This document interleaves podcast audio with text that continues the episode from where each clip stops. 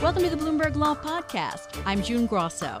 Every day, we bring you insight and analysis into the most important legal news of the day. You can find more episodes of the Bloomberg Law Podcast on Apple Podcasts, SoundCloud, and on Bloomberg.com/podcasts. For two decades, most of the LGBT movement's highest profile victories have come at the Supreme Court, from legalizing gay sex in 2003 to legalizing gay marriage in 2015.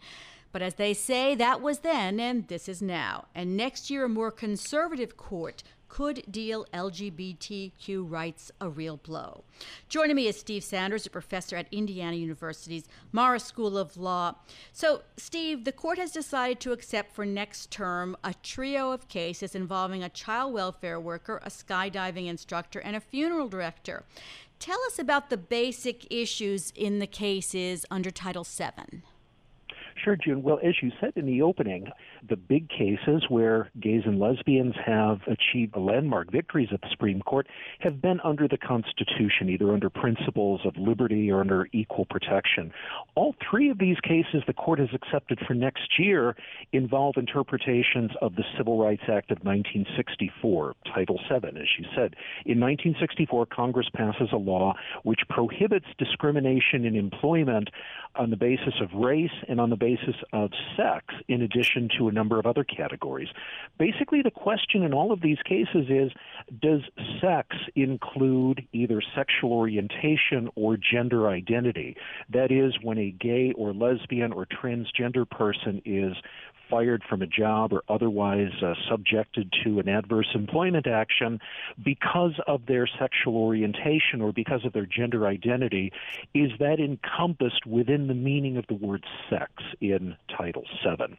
The argument that it's not essentially stems from the idea in 1964 Congress could not possibly have imagined that it was uh, dealing with issues of sexual orientation or gender identity. It understood itself to be essentially protecting women women against discrimination in the workplace. But two federal courts of appeals that come to the conclusion that Title VII does cover sexual orientation have said, look, basically, if you want to have a relationship with a man, if you are a woman, that's fine in the eyes of your employer. If you're a man, that's not fine, and you could be fired. Well, that's just discrimination on the basis of sex, whether you're a man or a woman. And similarly, um, a case from Kentucky involving a funeral director, a funeral home, a person who was transgender, said that they were fired. To me, the idea that gender identity is intertwined with sex does not seem to be a stretch, but we will see what the court decides. These cases are not about the broad principles of equality and liberty in the Constitution. They're really about, um, you know, what do words in federal statutes passed by Congress actually mean. Linguistics. The Supreme Court ruled in 1989 that Title VII prohibits gender stereotyping. So, how is sexual orientation different from that? Well, that that's uh, that insight is exactly has been critical to the court cases that have said Title VII encompasses uh, gender identity and sexual orientation. There's a bit of bootstrapping, as you said. There's a, a, a, a Price Waterhouse uh, versus Hopkins case. The Supreme Court said that gender stereotypes about gender, stereotypes about what it means to be a man or a woman, how a woman should present herself to the world, what characteristics they have, what they're capable of doing in the workplace. That those that kind of discrimination is covered by Title VII. So that's a critical, logical step um, in the reasoning of the courts that have applied Title VII to gays and lesbians and transgender people. I think there are some scholars who actually fear that in taking these cases, the Supreme Court might step back, might pull back from that idea that it announced in the Price Waterhouse case about gender stereotyping, or it might, or at least might seek to put some limits, some boundaries around the idea of what types of gender stereotypes implicate Title VII. So, Steve, gay rights advocates have been meeting some resistance at the Supreme Court even before Justice Kennedy left. How much are these cases likely to be divided, and will the presence of Justice Brett Kavanaugh make a difference? Yeah, I, I, I think that uh, you know I'm not sure that these cases necessarily would have gone in favor of uh, uh, the gay and lesbian and transgender parties, even with Justice Kennedy. Justice Kennedy tended to be somewhat more conservative when it came to federal statutes, federal uh, civil rights laws than he was with the, the broad, malleable language of the Constitution.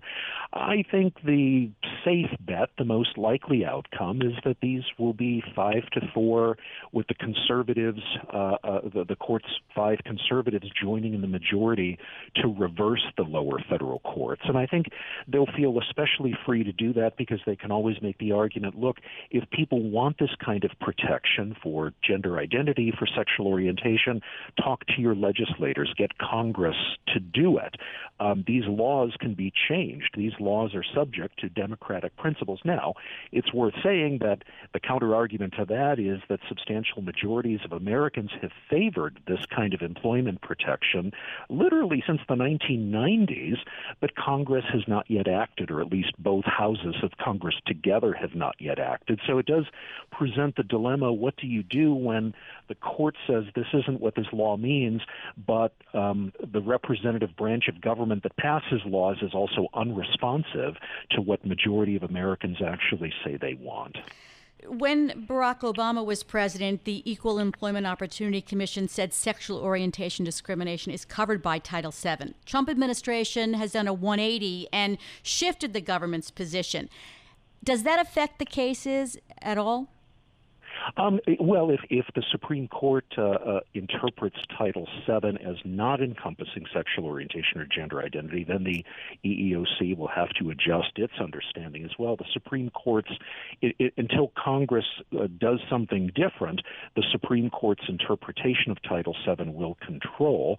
Um, you know, the, the EEOC is the agency that has expertise on employment discrimination. One hopes that the court would at least consider the EEOC EEOC's views and consider the EEOC's analysis. But at the end of the day, the EEOC's views might be persuasive, um, but they're certainly not binding on the federal courts and certainly not binding on the Supreme Court.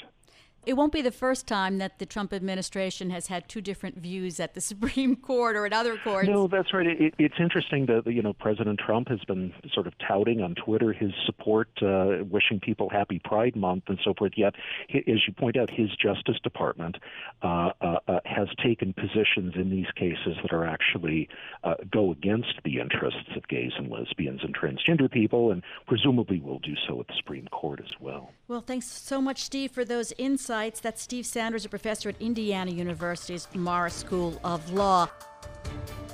Thanks for listening to the Bloomberg Law Podcast. You can subscribe and listen to the show on Apple Podcasts, SoundCloud, and on Bloomberg.com slash podcast. I'm June Grosso. This is Bloomberg.